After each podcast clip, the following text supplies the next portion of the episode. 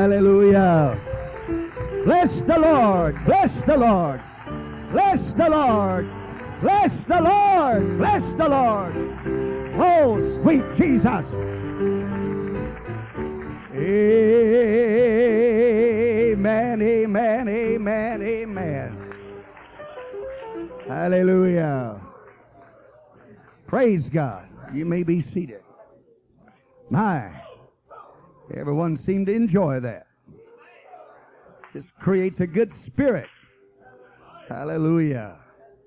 There isn't anything to uh, take away uh, from the presence of the Holy Ghost. It's the answer to every one of us. Praise God. Some of our folks are complaining about being a little bit warm here. I know it's hard to keep us all just right. Some are warm, some are cold, some are in between, some are not sure what they are. Amen. But we're here loving God and feeling the Spirit of God. Isn't that right? Praise God. Praise God. God bless you tonight in Jesus' name. And uh, I just anticipate some things in the Holy Ghost as we press toward it. Press toward it. God help us to get there. Amen. I want to bring a message tonight that would be a little bit different from Sunday night, if you'd allow me to do so. Because I want to preach tonight on victory through commitment. Victory through commitment. There is absolutely nothing that affects spiritual progress any more than the lack of true, lasting commitment to the things of God. And it's making up our minds. It's deciding that we are going to live for God and we're going to serve God. We're going to face every obstacle of life that will come, that must come, that should come, that ought to come. Undoubtedly will, they will. But in spite of it, our mind is made up. We're going to serve God. And we're going to have victory because of the commitment that we've made to not turn to the right or to the left, but to pursue righteousness in spite of those times of frustration. I believe when the church ever awakens to the importance of spiritual consistency and a spirit that says, hey, we're going to wrestle this flesh of ours down, it's going to happen. It's just going to happen. I know, let me talk just a minute. Things run through your mind. But this afternoon I looked out in the backyard and, and Arlen's dog had uh, convenienced himself in a nice spot with the sun shining and the grass. And uh, he had himself all stretched out, his head rolled up sideways, and uh, he was just enjoying the breeze. And he's laying there doing what he's supposed to do, living the dog's life. You know, uh, and I, I stood there and I looked at him and I said, You know, now that's exactly what dogs do. They love just to sprawl out right in the middle of anywhere, unorthodox places, and say, This is it. Forget the world turns and say, Now, normally speaking, you would think a little different of this if I wasn't a dog. But I'm a dog, and dogs do things like this. Amen. I don't know if you can get the message, but I'm telling you, there are some things for people, and there is some responsibilities, and only people pick up on them, and only people follow through, and only people can do what must be done. Praise God.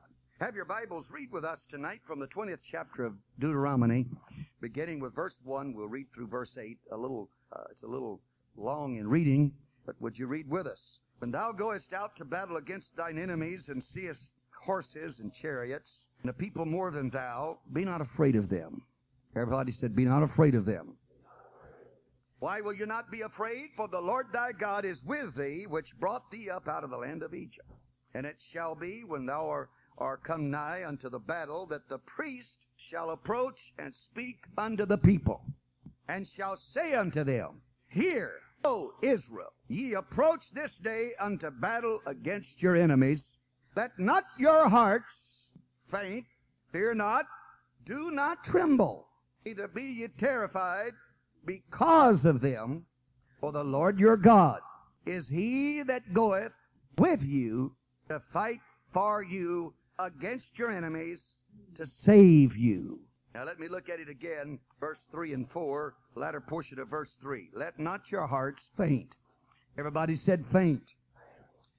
Let not your hearts faint, Everybody said faint. Fear not. Say fear not. Do not tremble. Be not terrified. We've talked about four things. Fainting, fearing, trembling, terrified. The Lord your God is he that goeth with you. Everybody said with you. And why is he going with you? He's going with you to fight for you against your enemies and to save you. In other words, someone said, I want the Lord to take care of this. I understand in this passage of scripture that most spiritual battles are fought in a togetherness. It's not just a matter of turning it over to God. God is saying, I will fight your battle, but don't you stay home. I will be your friend, but don't just give me your troubles. We're going to work it together because God uses a spiritual progression. And while he is helping you with your battle, he wants you to recognize his presence, but he wants all of the effort you've got and you giving your best effort. God's right there to guarantee I'm going to save you from your enemies. I'm going to save you from your enemies. Praise God. Praise God. Victory through commitment. Victory through commitment. Now, if you read this entire chapter, you're going to discover an absolute. One thing that God says concerning nations in which Israel was to pass through, in the country in which they were to siege, and the people that they were to take under control. He said there's got to be utter destruction. You're going to have to go into that land and there is going to be a bloody fight. There will be war. There will be destruction. There will be killing.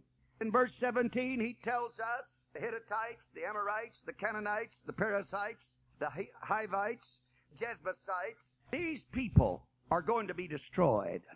And the reason that they've got to be destroyed is that they teach you, uh, lest that they teach you not to, uh, to do after their abominations, which they have done unto their gods. So you should sin against the Lord your God. So if I remove the obstacle, if I uh, remove the obstacle, then the temptation isn't there. The one major situation of the church world today is that we are surrounded with continuing intimidations and continuing spiritual compromises. And there is confusion. Now the scripture bears out that if you want real strength and real solidity, it is when everybody teaches the same thing and believes the same thing. Praise God. For a marriage to be a marriage, it is more than just saying that we love each other.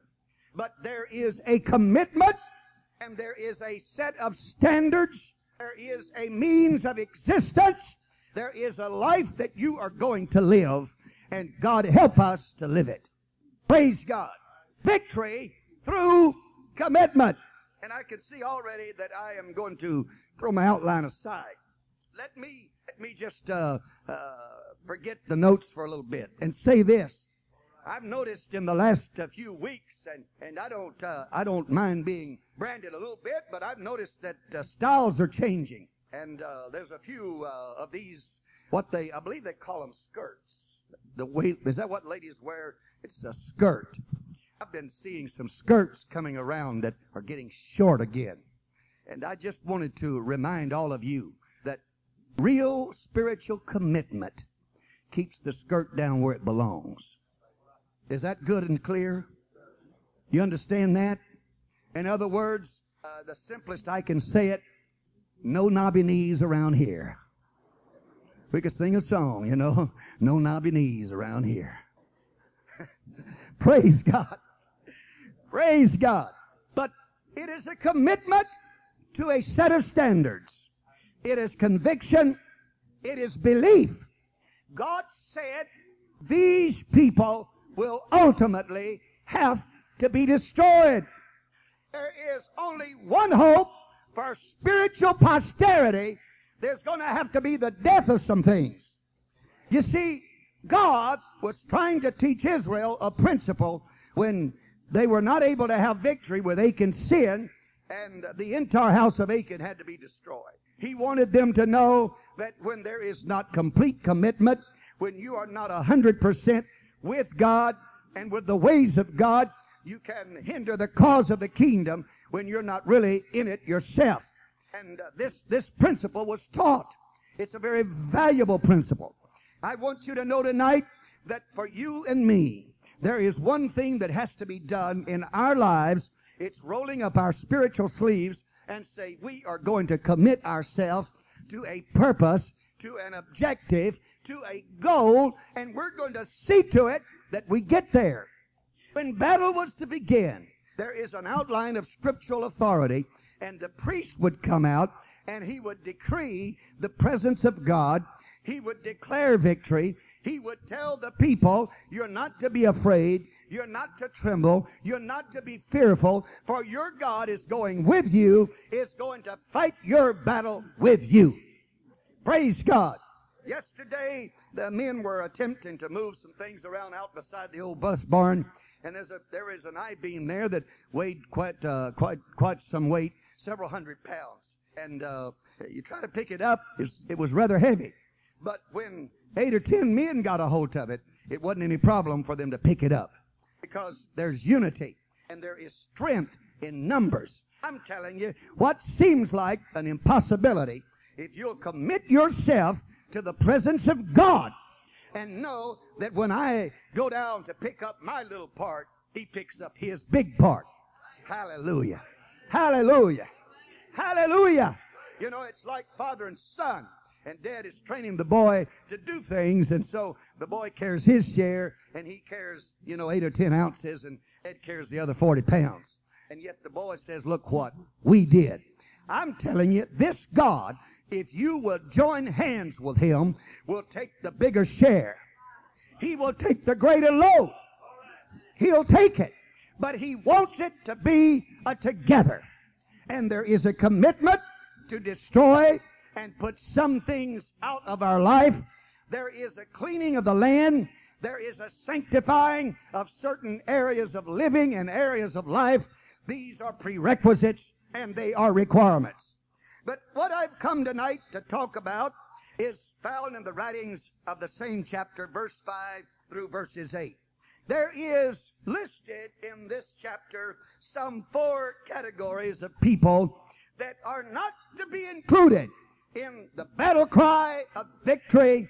They are not to be a part of that time of going out to win the war. The scripture tells us in verse 5 that the officer shall speak to the people and said, What man is there that has built a new house and has not dedicated it? And uh, let him go and return to his house, lest he die in the battle, and another man dedicate his house. What he is saying here is that should you, when the time of war comes, should you meet up with a certain man that has a new home, it's fresh built, and he's excited over the new, the new house and the smell of fresh paint and uh, nice flooring, and he spent his lifetime, he's poured his money into it. And then war breaks out. He said, I want you to send the officer and go tell that man that he is not qualified to fight in the king's fight.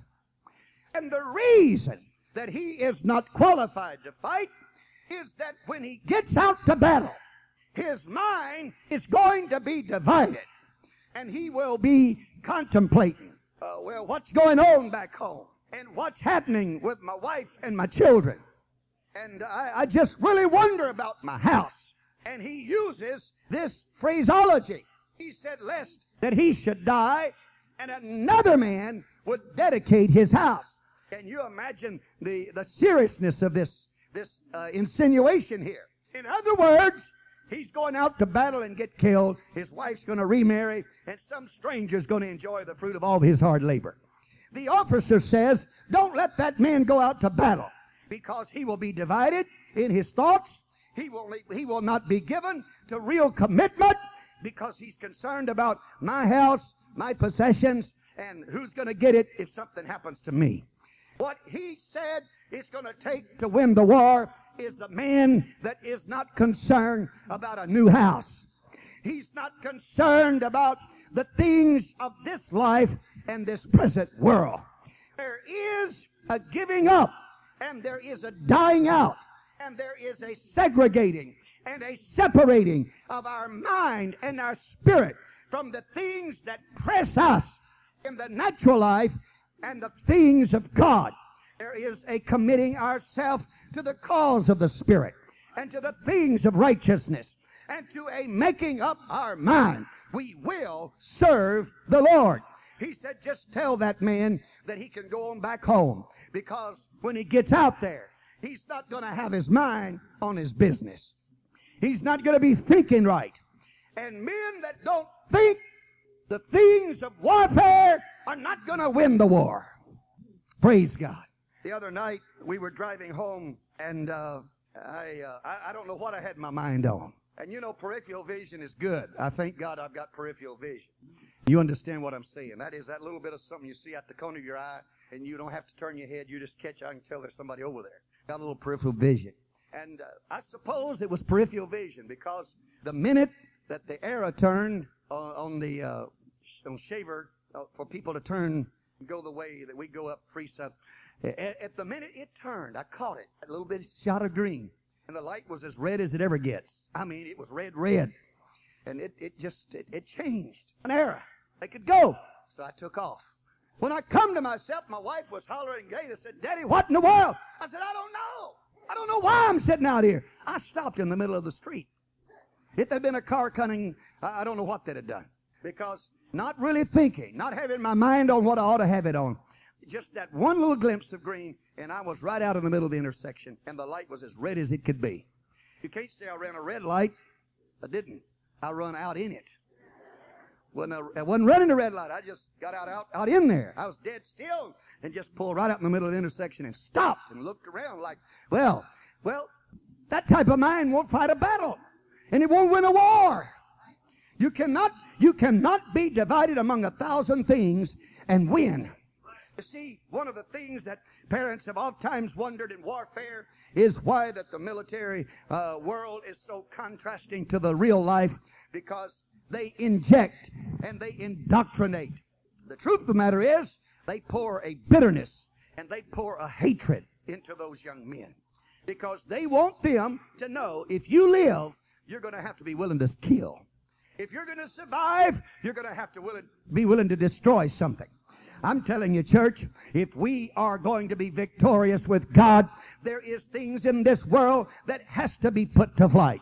There is separation from this world that has to be. And one of the undermining principles of this modern day of Christianity is that we can be in the world, be a part of the world, fellowship the world, and still be strong and be the church. The Lord said it's not possible. There has to be a distinct identifier. And he said, I don't want anybody out fighting in the fight that is concerned about the house and what's going to happen to it and what's going to happen with all of my hard work. No, friend, if you're committed, you're committed. If you've got your mind made up, you've got your mind made up. I've come tonight to tell you, and this may be a strange sermon for Sunday night, but if you're concerned about whether or not you're going to get tempted and you're going to fall by the wayside because of some little mediocrity or some little thing that's going to press you over to one side. Friend, if a television set is going to tempt you and drag you out of the church, you don't deserve the Holy Ghost. Praise God. We're going to have to say, Hittites and Canaanites and Jebusites and, pres- and parasites. I'm telling you, parasites. Let's say it right. Hallelujah. We want you people to know we've got our mind made up and we've come to kill. We've come to destroy. We're going to live for God. Hallelujah. And said, why can't you go to battle? Said, you got a house you're, you're sold out to. You've got your material possessions. And he's not knocking that. It's one thing to have it. But you enter into certain functions of life and when you get there, it involves you and it takes your mind off of the things of God. And God says you might well just mark them off to a while. Mark them off for a while. They're going to have to go through this involvement of being excited over curtains and shades and light fixtures and fineries. And, and after a while, they'll get back to the place that that doesn't mean nothing and they'll be willing to walk out and leave that house and all of its finery and love God. Hallelujah. Praise God. Then he goes on to say, there's another man that I don't want in the battle. And that's the man that has the vineyard and yet he hasn't eaten from it. In other words, he has labored, he's toiled, he's spent much. Now, when you say vineyard, you're not talking about planting uh, a few tomato plants. You're not talking about putting a, a row of corn down. A vineyard is a different thing. It is a process of years. It's a process of years. It's got to grow. And then it's, it's, it's trimming back and it's bringing it into production. A vineyard is several years of investment before you really get it to a place that it is fruitful and fruitious. Oh, friend, he said, if a man has planted his vineyard, he is counting the possibility of all of my years, all of my winters, all of my springs, all of my summer, all of my investment, all of my money, and now I'm here and I'm in a battle and it's about time for the grapes to come to harvest and I won't be back to harvest. And he said, that divided mind, that man that's so occupied with a vineyard will not make a good warrior. He's concerned about the grape farm. I'm here tonight to tell you, he said, send that man back to his grapes. Send that man back to his vineyard. He doesn't need to go out to battle because he will ultimately die. His mind will be divided. What I'm saying tonight is we've got to find some people that are committed to have victory. This is the land of promise. This is the land of promise. In the land of promise, you can build houses. In the land of promise, you can plant vineyards. In the land of promise, you can have material possessions, but it will stalemate you. It will capture your thoughts and your mind and your spirit, and you will be so preoccupied with a thousand things that you can't do the things of God. He said, I want a fighter that doesn't have himself muddled down with the cares of a world. Hallelujah. Hallelujah. What does he say? He said, Let him go and return unto his house, lest he die in the battle and another man eat from his vineyard. You know, there's no need sending him out there to die. Uh, it's obvious. It's just suicidal. There's some things, friend, you got to keep your mind on. There's some things in life you don't have the second chance. And when you're going out to face a, a spear, you're going out to face the, the fiery darts, and you're and you're going out to face the era of death, you'd better be right with yourself. You'd better have your mind made up. Someone said, I'm going to try to live for God all week. We might as well go ahead and have a funeral service tonight and bury you. Praise God. He said, don't send that man out to fight because he's divided. Someone said, pray for me that I can make it if I can just make it in, if I can just get in by the skin of my teeth. I hadn't come tonight to preach a skin of the teeth type of ministry. I haven't come tonight to talk about a church that can scarcely be saved. Praise God. I know the scripture said, if the righteous scarcely be saved, where will the sinner and the ungodly appear? I know that. I've come to tell something else tonight. Hey, I may have my shoes on. I may have my wife and six kids. I may have my bills in my house. But I want the devil to know I've got them all squared away where they belong. And I'm committed to God. I'm committed to righteousness. I'm committed to wholeness. I'm committed to power. I'm committed to the Spirit. And I'm ready to lay it all down and go to battle.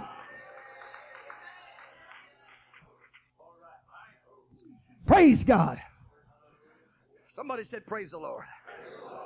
Then he goes on to say in verse 7 And what man is there that hath betrothed a wife and hath taken her? Let him go and return unto his house, lest he die in the battle and another man take her. In other words, now there's a young man that just got married. He's exempt from warfare because he won't be able to fight anyway. He's love struck. He's so carried up in it that all he's thinking about is where's she at, what's she doing, and he ain't got his mind on his business. And he said, "Now you send that little love bird on back home." And said, because if we don't, said you're gonna get killed worrying about what mama's, where she's at and what's going on. Said, send him on back. Send him on back. You know why some of you are not in battle tonight? You're so in love with this world that God says, because you love this world, you can't love me. Because if you love this world, you get so, you get so, uh, insensitive to spiritual things and you don't really know what's happening. And he said, now send that young man back lest he die in the battle. Oh, it, it takes, it takes the clear mind. I listened to the news today driving along, I think back home sometime during the day, and the official charges against the captain of the ship up in Alaska because his alcohol level was, oh, it was just out the top. Reckless uh, control of the ship. That man is literally responsible for millions upon millions and millions and millions of dollars worth of damage. It wasn't just the loss of the oil, friend. That's not it. He has ruined hundreds and hundreds and hundreds and hundreds of acres of uh, seashore and there is plant life, there is sea life, there is there's fowl, you name it, it's going to go on. It is the worst disaster as far as ecology is concerned that we've had with the oil industry, and it all happened because a man didn't have his mind on his business. It would be a different story if he'd have been sober and if something beyond human control could have caused it, but it wasn't so. That's what I'm preaching tonight. I'm preaching a spirit of commitment that brings victory. He said, no, don't you let that young man go to war because he's in love. He's not worried about who wins the battle. He's not concerned whether the sun comes up tomorrow night. He just wants to squeeze little mama's hand and say, hey, I still love you. They don't worry about war. They're not worried about whether depression's coming or whether there's a nickel in the bank. They're in love. And he said, that kind of spirit won't win the war. It won't take care of the problems. I'm telling you tonight, church, there, it's high time that we come to realize, hey, we've got to wake up to save ourselves. We've got to wake up to save our posterity. It's more than a matter of saving Pasadena. It's more than a matter of saving others. It's a matter of saving and affecting the world unto righteousness that we can somehow stop the tide of iniquity and they will influence us instead of us influencing them. I think we have to really admit and turn a little red faced and admit, hey, we, we've been influenced. It's our kids that have been influenced. It's our young people and young married couples that have been influenced. Some of them are influenced tonight. They're not here. The cares of this world so captivated them and their lack of commitment has so caught them up and they're, they're wandering back into the ways that is not the proper way. But oh, where is commitment that says, I am available to fight. I'm available to be a real soldier of the king. I am ready to go to war. I give it all up. Jesus is my number one cause. Hallelujah. You see, we're arguing over incidentals. We fuss over things that are so that are so ridiculous. I marvel at how many people are saying it's these uh, it's these little things that I don't understand why you're such an old fogey. It doesn't matter about this preaching. It doesn't matter about that. I'm telling you, when you get in the heat of the battle, friend, and the perspiration gets to running, you, you forget about looking just right. You forget about what everybody else thinks. Is it all right? No. You put a mama in the midst of childbearing and in the heat of travail. She's not so concerned if the, the, hair is just as straight as it ought to be and the bow is in the right spot and, uh, you know, and perspiration's pouring down that little countenance and she's right at the door of death trying to travail and bring a child into this world. It's a different thing. And when you're looking down the end of a gun barrel and it's your life and you're about to die, you better have your mind on your business. I'm telling you, we gotta wake up and realize there's a devil out there that's got his artillery and he's got his warfare and he's got his strategy and he knows the people that say they're in this, but they're not in it. You're going to have to wash out your spirit. You're going to have to clean out your mind. You're going to have to get television and video and filth and garbage all out of your system. You're going to have to sanctify your spirit. You're going to have to make up your mind. I'm going to serve God. I'm going to live for God. Hallelujah. You say, preacher, that's too straight. It's only the straight kind that'll get the job done. Hallelujah.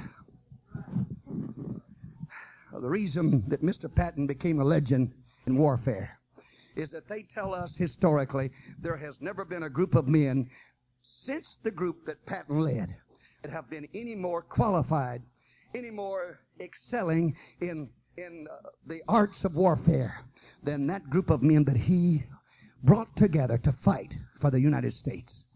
He was a master of bringing the ordinary into a place of commitment and let's go to fight. Praise God. Praise God. You see, we live in a negative world. I was looking around this week for the van. We've been talking about buying a church van, and uh, Brother Bobby Long was with us and walked in and talking to a gentleman. He said, How much you want to pay? I said, Wait a minute. Let me get one thing straight. I'm not on the defensive. You are. He looked at me. I said, Oh, don't ask me how much I'm going to pay. You're on the defensive. And you're not going to put me on the defensive. Uh-uh. I said, I don't know what I'm going to pay, but I'm not going to tell you either. Because I'm not going to have no obligations. That's, that's the whole purpose of that psychology. Charlie, you know what I'm talking about. Get a man to open his mouth and say something, and he realizes it's wrong, and yet he feels honest. And if he's got any degree of honesty, then he's got to back up what he said, and he, you know, he goes along, and he, he walks out upset because he knows I opened my mouth too quick. I'm telling you, we're fighting a devil tonight that wants you, he wants you to get so involved in your world and loving this world and loving the cares of this world and being so involved. Hey, you say, but Brother McLean, I don't know why you're preaching like this. While I've even started trying to preach like this, some of you have been concerned about your shoes and about your dress and about this and about that, and you're living right there. You're not ready for warfare. You're living in this world. You're wondering if, hey, I wonder who put this on my carpet. Who got this? Hey, and I like clean carpet too. We have a hard time keeping ours clean. And I like it clean, but you can't clean carpet and have a battle with the devil. I'm telling you, you can't keep your grass cut and fight devils. And yet the grass has got to be cut, and you're going to have to get it all organized. It's a commitment to victory. Hey, we're going to fight, but we're not going to worry about the house. We've got so much time for the house, but we got so much time for God. Hey, wife, I'm going to love you. Hey, kids, I'm going to love you. But number one, I'm a soldier. I'm a fighter in the king's battle. And I've got a war against the devil. There's principalities I've got to pray down. There's power I've got to shake down. There's spiritual warfare that's got to go on.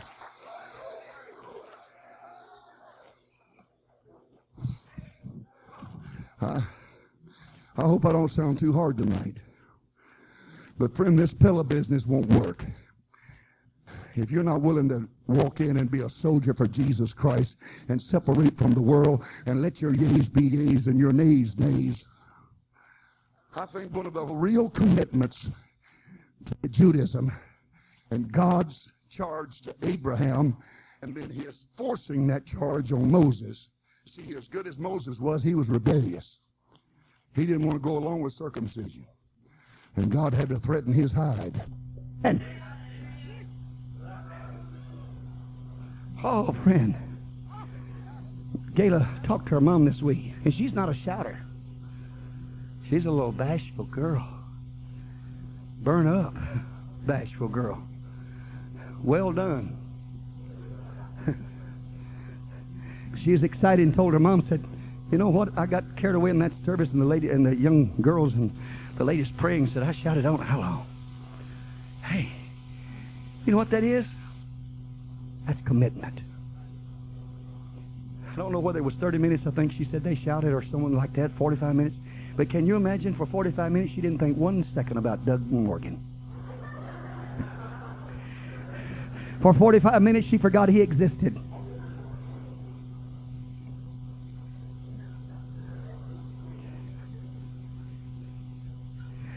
You say, but Brother McLean, you're just picking on the kids. No, there's more than that. It's commitment. Hey, up there, I'm down here, and I want to praise you. I don't have to, but I want to. I'm getting ready to live right. Praise and worship and commitment to living right and serving God and loving God. It's unsolicited. We're marching because we want to march. We're shouting because we want to shout. We forgot the house. We forgot the vineyard. We forgot other responsibilities. But we're sold out to the purpose and to the cause of Jesus. Hallelujah. Hallelujah. You know, when you think about it, and I know it's a simple analogy, but when you think about David, David decided on his own to create some positives in his own experience. He just prayed up to a place and says, All right, I've heard your growl over there in that timber for the last six months, devil. And that old lion's over there. I, you know, I know he's over there on that hill. I know he's over there. He leaves his tracks. Uh, every once in a while, I run across a little wild animal that's been mauled, and you can tell the old lion's been there. And he got to planning some things out. He said, God, God's going to help me. And I'm going to move in on an old lion. And we're going to have a fight on hand. And the day came, he met the lion. And with God's help, he slew a lion. And then he got it all built up and he got in the bear business. And he took a bear with God's help. Praise God. I'm saying tonight it's commitment time. It's commitment time. It's high time we quit saying, help me make it through school one more week. My God. What are we? Is this a spiritual ICU?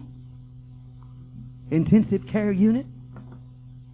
And we've got all kinds of little paraphernalia strapped on you kids and this is to keep that devil off, and this is to keep that devil off, and this is protect this, and this is protect that, and, and oh, put a shield around me because I'm just afraid the devil, I'm afraid I'll wake up in the morning, the devil has smeared makeup all over my face, and mascara be running down my cheeks, and, and oh, God help me from that devil that sneaks in in the middle of the night and cuts your hair off, and you wake up and you're a bobbed hair woman the next morning. I'm telling you, no, we've got it all wrong. You've got to sell out to some commitments. You don't have to be afraid of any devil sneaking around to convince you of something that you shouldn't do or should do. It's high time you decide I'm, I'm sold out. I've got a commitment. I've made up my mind. I'm ready for war. One of the government statements is, you know, the army needs a few good men. And I'm telling you what God needs is a few committed men someone that says, hey, I, I'm, I'm going to live for God. If there's meal in the barrel, I'm going to live for God. If the water's running, I'm living for God. If it's dry, I'm living for God. If I'm sick, I live for God. If I'm hungry, I live for God. If I got more than enough to eat, I live for God. I'm committed. I'm committed. I'm committed.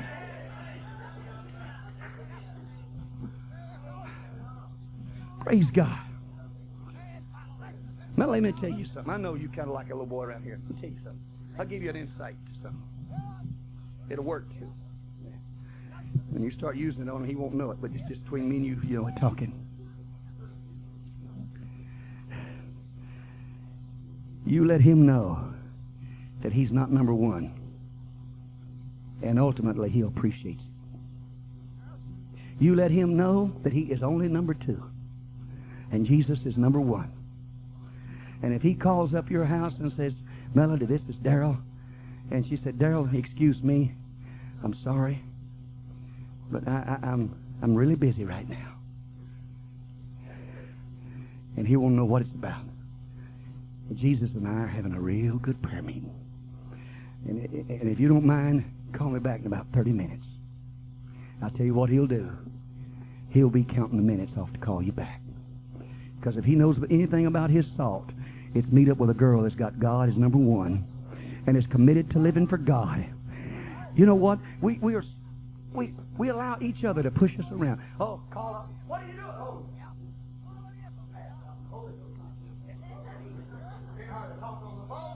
Hey, it's high time we get it all straight.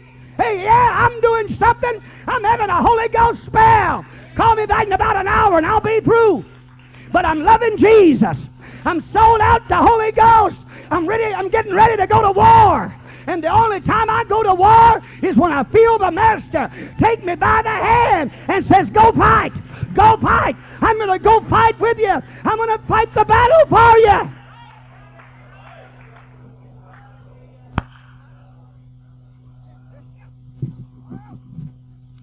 If you study the history of Israel, the one thing that was the prerequisite to winning fights is get the prophet to say you better fight or not fight. And when you went out and there wasn't okay, you're talking about coming back home upset. But friend, when you got a hold of his hand and he's pulling you out to war, and he says, I think we can win this one. Friend, you talk about having a good time in Jesus. I am convinced tonight there's spirits that we have not been able to conquer because we had, did not have the commitment we needed to conquer. But there is a spirit of victory here tonight that says, Greater is He that is in us than He that's in the world. And we're committing to Him. Everybody said, Hallelujah. Now, there's one fourth class of people that could not go to war. Let's look back over them. The man with the new house, the man with the vineyard, and the man that married a wife. But the officer shall speak unto the people and shall say, What man is there that is fearful and faint hearted? Praise God.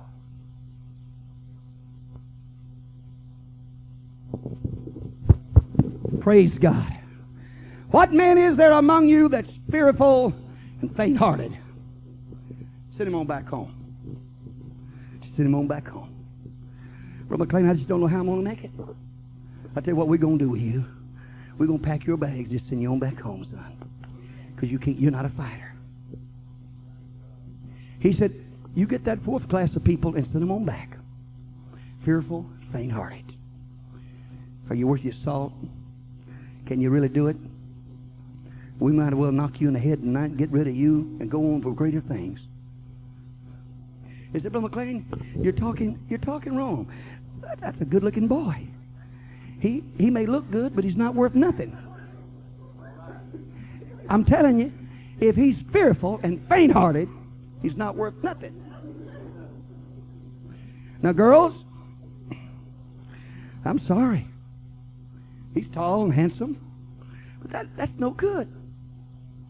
I tell you, some of the worst scalawags I ever met up with, with is handsome boys and beautiful girls that didn't have the goods. They were fearful and faint-hearted. Every little wind come along, ooh, what we gonna do about this, honey? Ooh, and they, they just they're shaking all the time, scared to death, worried about everything. Every little thing comes along, afraid, scared, fearful. Praise God. You going? Okay.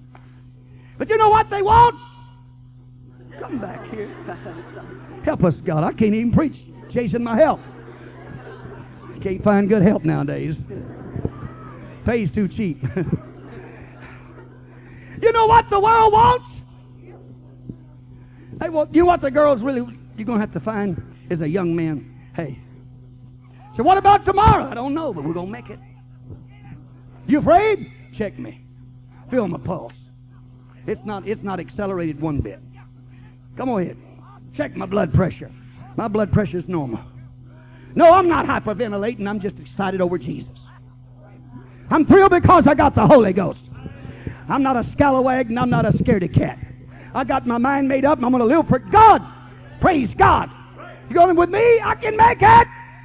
He said, Those that go out to battle can't be fearful and they can't be faint hearted. Hallelujah. So, how are we going to make it? You know, you can get to talking, I'll let you sit down. You can get to talking about Antichrist and Armageddon and everything, people get scared. Why get scared? You say, hey, we may die. So what? So what? I understand that most of the early church died. I hadn't found many of them around lately. It's pretty obvious something happened to them. The rapture hadn't took place. Hey, so what? Maybe we will die. So what? Somebody said, Are you post pre? What are you? I said, Hey, I'm a Jesus believer. I hope he comes. I hope it. I hope we don't have to go through tribulation. But I tell you what's important. It's not getting all up in the air over when he's coming. It's knowing he's coming and being ready when he comes and live for God. Live, die, sink or swim. Live or die, we're going to serve God. If we fall out of here tomorrow, we're going to serve God. But we're not going to let the devil scare us to death. We're having a revival. You know what it's going to take for this church to have a revival? It's roll up your sleeve and say, Devil, your wall's coming down. Devil, your wall's coming down. Backslider, you're not going to sleep no more. We're going to pray you out of bed at night. You're going to roll and toss. You're going to get sick of your stomach. You're going to get miserable. We're having a Holy Ghost revival. We're having an apostolic move of the Spirit. The fearful and the faint hearted are not welcome here. Praise God. Hallelujah. We're going to go out to battle and come back tomorrow with victory. We're going to fight the devil and come back with victory. I'm talking about commitment to victory. Now, all you that's been talking the other way, I want you to get it out of your collab- collaborate. I don't know what that is. Get it out of your vocabulary. I said, get it out of your vocabulary. I hope I can make it another week. Make it another week, Patrick. Son size you are, you ought to be a Holy Ghost bulldozer. My God, you're talking about putting it in overdrive and cleaning timber, knocking down walls. I heard you up there praying tonight. You keep that up and you'll do it. I said, keep that up and you'll do it. Fearful? No. You know where your next nickel's coming from? Not really. I want to tell you something, church. We live in such a false security. I'm going to show you something that may shock most of you. How many of you have got at least a thousand dollars worth of gold or silver? You embarrassed to tell us? Anybody got at least a thousand dollars worth of gold or silver? Well, maybe that's too small. Anybody got a million dollars worth of gold or silver? Anybody got any gold or silver to speak of at all? Maybe just maybe a hundred dollars worth of gold or silver. There's a little bit. Brother Cheryl, what's a hundred dollars worth of gold or silver going to help you? Did you know we are living on a false security? Everything we've got's paper. And this thing can collapse tonight, and all of your all of your retirement, all of your savings, everything can just it's gone. We live and we oh oh we're just as safe as our government. What a safety. We owe billions and keep borrowing against what we borrow. I'm telling you, friend, our faith can't be in. Somebody said, I don't know what I'm going to do when I get old. I'll tell you what you're going to do. You're going to die. Yeah, well, I don't know about my Social Security. Neither do I know about mine. But I tell you what I'm going to do. I'm not going to be afraid, uh, fearful, and I'm not going to be afraid. I'm going to love God. I'm going to roll up my sleeves and kick the devil on the shin and say, hey, I tell you what we'll do. We'll do the best we can. I'm not saying you don't need to have a retirement. I'm not saying you don't need your Social Security, but you better not have your trust in it. You better get your trust in God. You better put your faith in God. You better know there's a God that's bigger than anything this world's got. That's where it's at. Where's the fighters? We're ready. Where's the warriors? We're ready. Watch out, devil. We're coming out. We're coming out. I'm talking about committed to victory. You know why we hadn't had revival? He said, Well, it's 8.30. It's time you quit. I know it, but I'm not. It's time that I quit, but I'm not. You know why we're not having revival? We're worried about material things. We're wondering why our crops are not growing and why things aren't happening like they ought to happen. And dear Lord, you know why we're not having revival? Well, half of this church just got married. Friend, we never had such a batch of young married newlyweds in all of our life. Everywhere you look, there's a newlywed, and they're goo goo eyeing around here and squeezing hands, and hey, baby, what about this, darling? And, oh, this church is in love. We got all kind of newlyweds. This thing is growing with newlyweds. That's great. That's good. But they're worried about each other. You know, how do you want this? Oh, I want this little curtain hung up here. Kevin, you want to talk about? Put this up here, sugar, and paint this wall, baby doll, and, and put this down over here. And he's just working his little knuckles off trying to make somebody happy. And that's a cute little thing he's sitting by back there. No wonder he wants to make her happy. But at the same time, you get involved. You get caught up in this world. You hear me? We get caught up in this world and we're doing our thing. We're living in this world and it doesn't fight the battle. While we're chasing our dreams, the world waits on me and the world waits on you. But somebody has got to say, hey, Goliath, watch out. I'm headed to you. You're bigger than anybody else, but you've been a loudmouth long enough. I'm coming in the name of the Lord. We're about to have a Holy Ghost revival. Listen, devil, we're headed down to the gates of hell. I said we're headed down to the gates of hell and we're coming back victorious in Jesus' name. Praise God. I'm committed.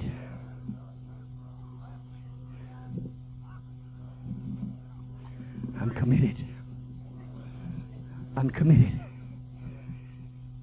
to his service and to the witness of the Spirit, to righteousness, to living for God, to exploits, to the supernatural.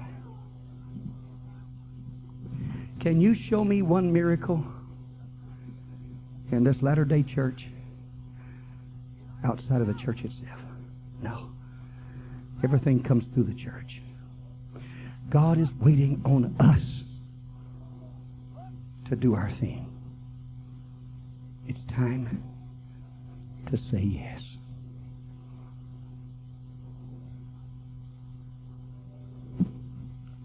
You know, we get our names made. We get we get in certain categories. If I could use an analogy here, softball, you get a direct with reputation. Hey, this little boy's a good player, but he's only a first base. You know, he's a single hitter. He knocks it out and gets out there and somewhere about first base, about as far as he ever gets. And I, I listen to kids, you know, when old Sammy Ellis gets up to bat and they say, watch out. Son, he'll knock it over against the tire. Better watch him. He, he can hit that ball. And he gets a reputation of knocking home runs and at least triples. I'm telling some of you, why don't you get your reputation built as a Holy Ghost devil chaser and living for God? And you're worth your salt. Backslide, if you're here tonight, I may this may be the most unorthodox altar call you ever heard in your life. But it's high time that we quit mealy mouthing around. Do you want to go to heaven or you plan to be lost? Do you want to be saved? Do you want to burn forever in the eternal judgments and wrath that is kindled and set set up for Satan and his angels? Or do you want to say, I'm committed to Jesus and I'm going to live for God and I'm going to be a fighter of righteousness? I'm going to be a fighter of character. I'm going to be a fighter of principle. But I'm going to live for God. I shall in Jesus' name. I would to God tonight that a Holy Ghost indignation could rise up in somebody and say, Devil, you're not going to send me to hell. Devil, I'm not going to be lost. No, sir, you're not holding me here in this spiritual paralysis. I'm coming out of my out of my hole. I'm going to serve God. I'm going to be spiritually productive.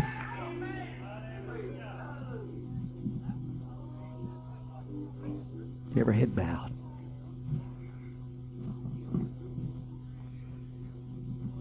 There's somebody here tonight. If you'll do what God wants you to do, you'll shed every force and say, I'm living for God. I'm giving it my best shot. I'm committing myself to righteousness tonight. Devil, you're not going to hold me in mediocrity and complacent indifference and struggle spiritually. I'm going to be a soldier for Jesus. Don't lead me out of the army of God, preacher. I'm going to fight for the king. Well, nobody's watching.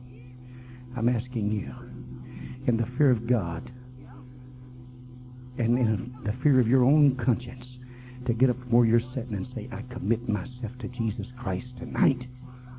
I will serve God by His help and grace the rest of my life. Are you coming? It's boiling inside you with a challenge. There is a spiritual determination rising up inside you. I charge that venting of truth to come out. Let the Spirit vent itself in your person. Let that cry come on through. Friend, the Holy Ghost is saying, Yes. Yes! I will say yes. I will serve God. I will be a victor. I will be a committed saint. I will be a committed soldier. Let bygones be bygones. Let indifference and unconcern, mediocrity and complacency be a thing of the past. Tonight, I make a commitment. I charge you now in the fear of God in the presence of witnesses. Come in Jesus' name to this altar. Come and say, I give him my best. I give him my all. I give him my everything. Oh, I'm going to tell you something, friend. This may be a little bit unorthodox, but we're not going to plead with you. We're not going to beg you. There's some people here that's making up their mind to do some exploits for God. They're making up their mind not to be ordinary Christians. They're making up their mind not to be ordinary saints. And I'm asking you, I'm pleading with you to come on and join in with us and say, hey, I'm one of them. I'm one of them. Hey, I'm going to get into the fight. I'm going to be a soldier of the king. I'm going to be a warrior of righteousness. I'm going to love truth. I'm going to love purpose. I'm going to love the glory of the Spirit and the things of God. I'm getting in, preacher.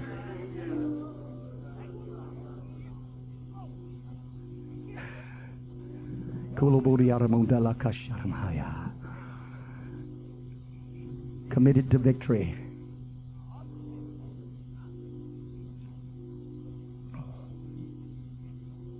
Are you coming? I'm committing myself to victory. All across this building. You that want to come, saints, visitors, friends, whoever you may be, you want to commit yourself afresh to victory tonight, come. To victory, come committed to victory. Committed to victory. Committed to victory.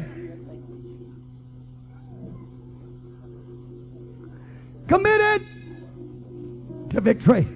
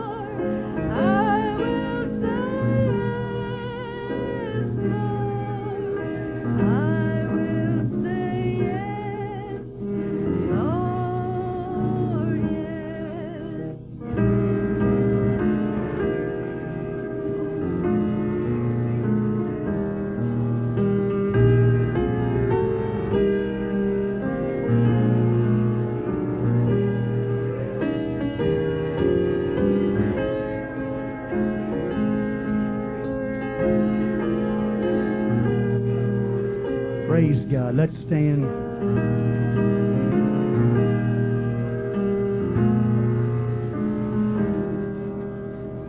I so I suppose that some of the biggest hurt I ever had as a child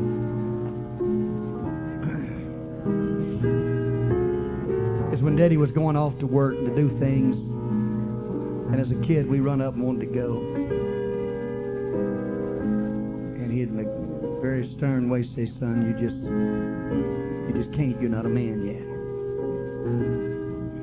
What we're going to be doing is tough. It's hard work." You don't have to grow up to do what we're doing. And I'd hang around the house and pout. One of these days, I'm going to have big enough shoulders and I can do what they do.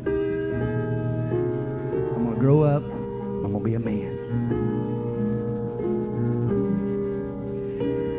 Some of you think, well, I don't know why the preacher preached that tonight, but I preached to some people that's making a commitment. They're tired of staying home. They're ready to go fight the devil. They're ready to have victory. And we don't have to go and come on the job and in the activities of this life pressed and intimidated. But we can let the devil know we're in command. We are a soldier of the King. We have victory. We have Holy Ghost.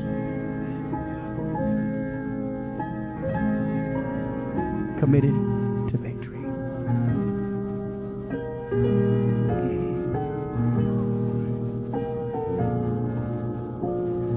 I don't know how many of you have ever studied any of the uh, trainers of the various wildlife. But when you get into training elephants, lions, and tigers, and you've got to have patience unbelievable patience.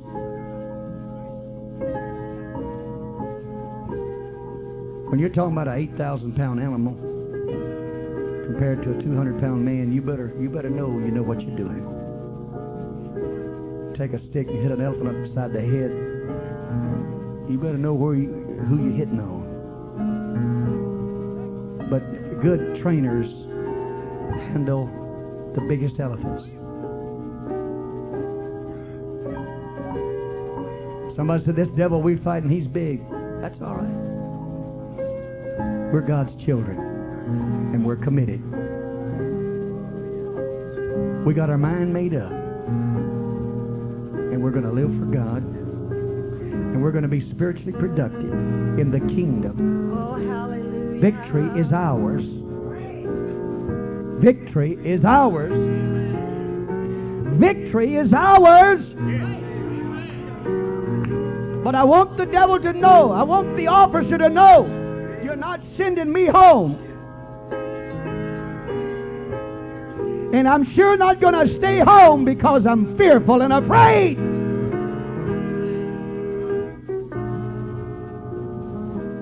Tomorrow, Tuesday, Wednesday, Thursday, Friday, Saturday, I'll be living for God, facing obstacles and, love, and loving God and not asking questions.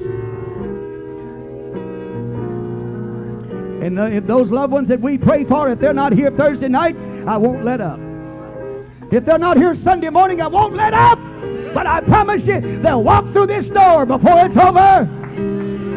Because I'm committed to one thing victory.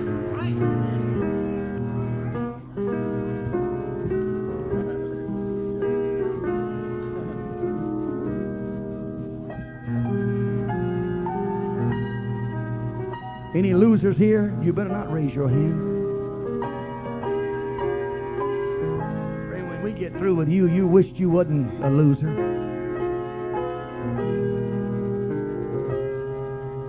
Praise God. Victory. Everybody said victory through commitment. Victory through commitment. Let's praise God. Jesus, I love you and I thank you for salvation. I thank you for what you've done, for what you're doing, for what you're going to do. Thank you for the joy of the Spirit.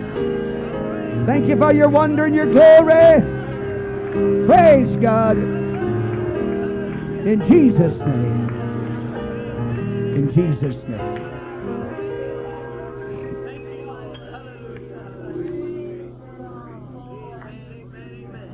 Harlan, I want to pray for you, son, if you come up here.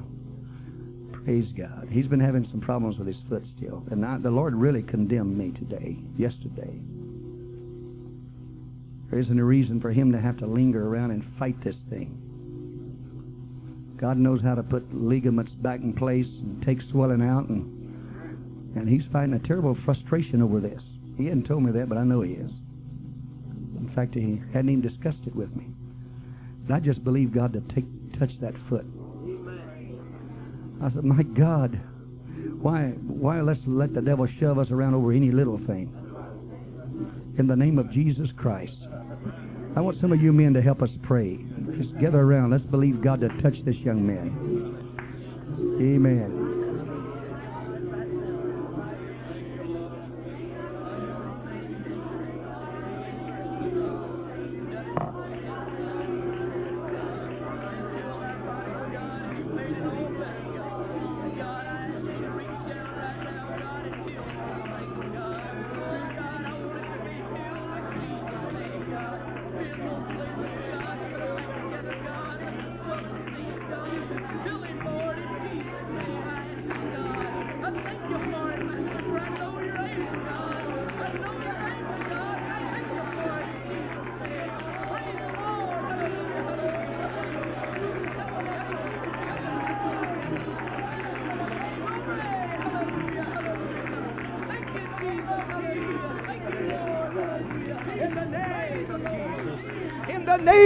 Jesus.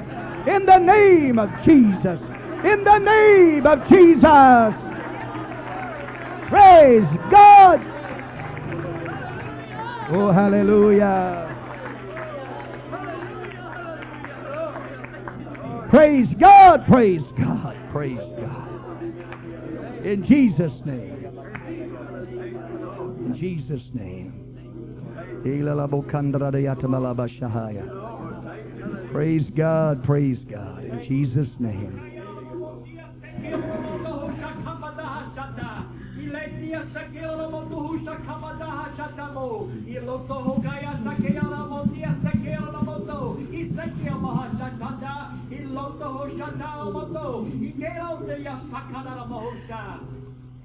Why look you to the right or to the left? Why search that which is behind thee, and why gaze into the distance to see what is before you? Rather lift up your eyes and recognize thy God. Do not allow the torments of this world to pressure you and frustrate your spirit. For I am with thee, saith the Lord. Reach hither thy hand and clasp the hand of thy Savior, and let me walk with you, and I will lead you through the dark place. I will carry you beyond the impassable positions of life. I will restore your faith, for I am thy God. Trust in me. Fret not nor fear, for I want to prove my glory in the midst of thee, my children. Therefore I say this night, reach hither thy hand and take hold of the hand of thy Savior, for I am here to strengthen you.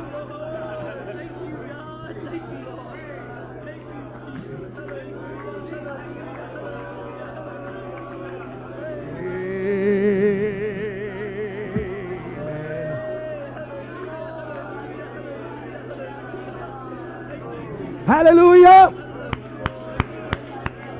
I tell you what I'm going to do. I'm reaching up to Jesus.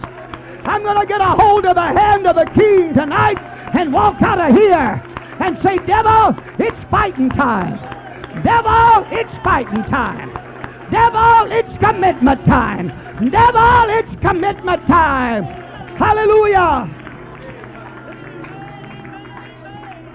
Jesus' name. In Jesus' name. Praise God. I can do all things through Christ that strengthen me. Hallelujah. Praise God. Praise God.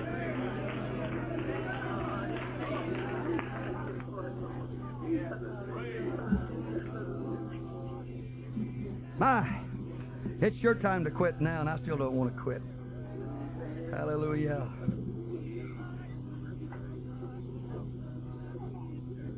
Praise God.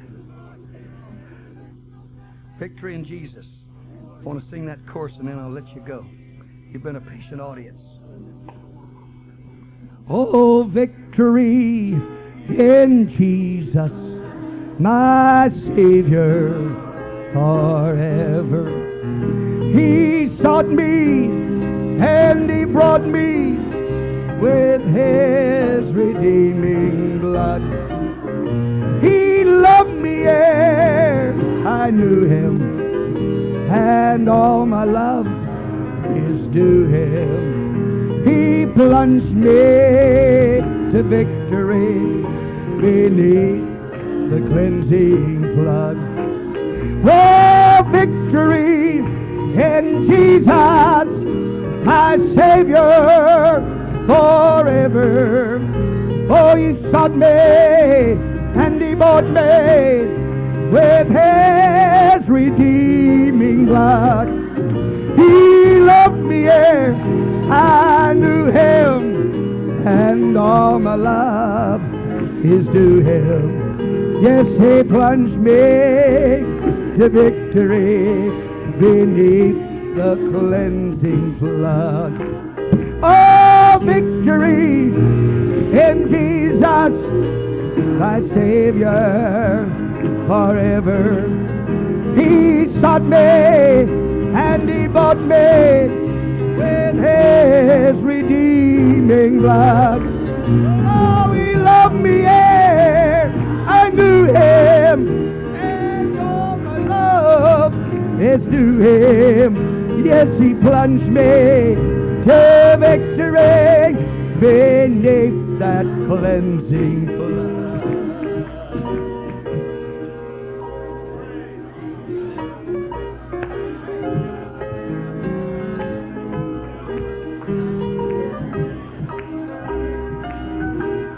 Praise God. Hey, how's this sound? Would you like to meet up with victory? Shake my hand. This is victory. How's that sound? Would you like to meet up with victory? Shake my hand. You're looking at somebody by the grace of God. Victory's ours.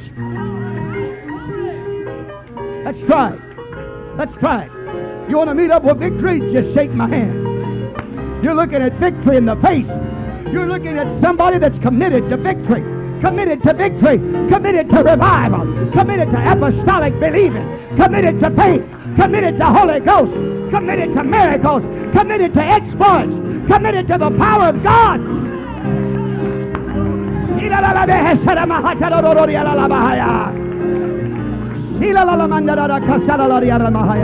Woo!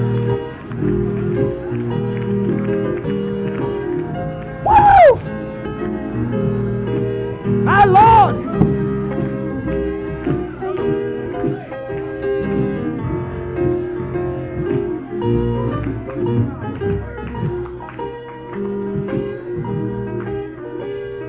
Praise God!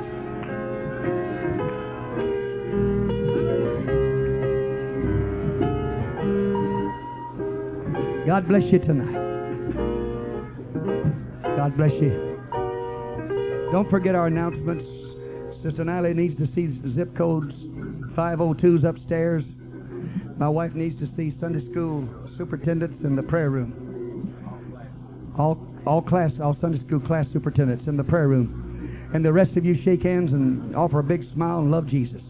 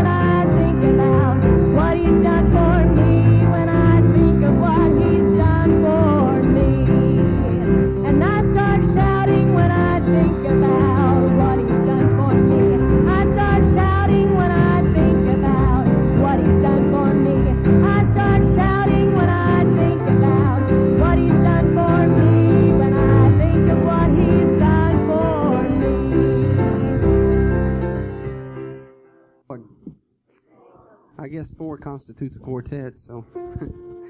it's been a while since uh, some of us sang together. There's been some changes, some out of necessity, others out of want. And uh, we thank the Lord for what He's done, and we want to thank the Lord for Brother Ronnie and Brother Sammy wanting to contribute their time in this endeavor to minister through song. You know, a lot of people sometimes look at it like just something to do or a thing to stand up here and do, but what we want to do is minister in our song. We want to be able to praise the Lord in our song. We're not here to praise men, and we're not here to be praised, but we're here to worship God. And we want you to worship with us as we sing. What a happy meeting. If tomorrow should dawn with Gabriel's trumpet blast, and we should take the trip toward our heavenly home at last, through clouds we'll sail toward that land of perfect day, enter through the pearly gates with Him forever to stay. What a happy meeting over on the streets of gold, with friends and loved ones gathered there in garments white as snow to sing around the throne of God what angels cannot sing, to worship there forever in the presence of the King. Oh, what a happy meeting over on the streets of gold, with friends and loved ones gathered there in garments white as snow, to sing around the throne of God what angels cannot sing, to worship there forever in the presence of the King. If tomorrow should dawn with Gabriel's trumpet blast, and we should take a trip toward our heavenly home at last, the clouds will sail toward that land of perfect day. Enter through the pearly gates with Him forever to stay. What a happy meeting over on the streets of gold, with friends and loved ones gathered there in garments white as snow to sing around the throne of God what angels cannot sing, to worship there forever in the presence of the King. Oh, what a happy meeting over on the streets of gold, with friends and loved ones gathered there in garments white as snow, to sing around the throne of God what angels cannot sing, to worship there forever in the presence of the King. We are just a band of weary pilgrims on the move. We are preaching, singing daily of what our God can do. But someday we'll stand together over by the shining sea. Sing praises to the King of Kings throughout eternity. What a happy meeting over on the streets of gold. With friends and loved ones gathered there in garments white as snow to sing around the throne of God what angels cannot sing, to worship there forever in the presence of the King. We are just a band of weary pilgrims on the move. We're preaching, singing daily of what our God can do. But someday we'll stand together over by the shining sea. Sing praises to the King of Kings throughout eternity. What a happy meeting over on the streets of gold. With friends and loved ones gathered there in garments white as snow. To sing around the throne of God what angels cannot sing. To worship there forever in the presence of the King. What a happy meeting over on the streets of gold. With friends and loved ones gathered there in garments white as snow. To sing around the throne of God what angels cannot sing. To worship there forever in the presence of the King. Oh, what a happy meeting over on the streets of gold. With friends and loved ones gathered there in garments white as snow. To sing around the throne of God what angels cannot sing. To worship there forever in the presence of the King. Oh, what a happy meeting over on the streets of gold. With friends and loved ones gathered there in garments white as snow. To sing around the throne of God what angels cannot sing. To worship there forever in the presence of the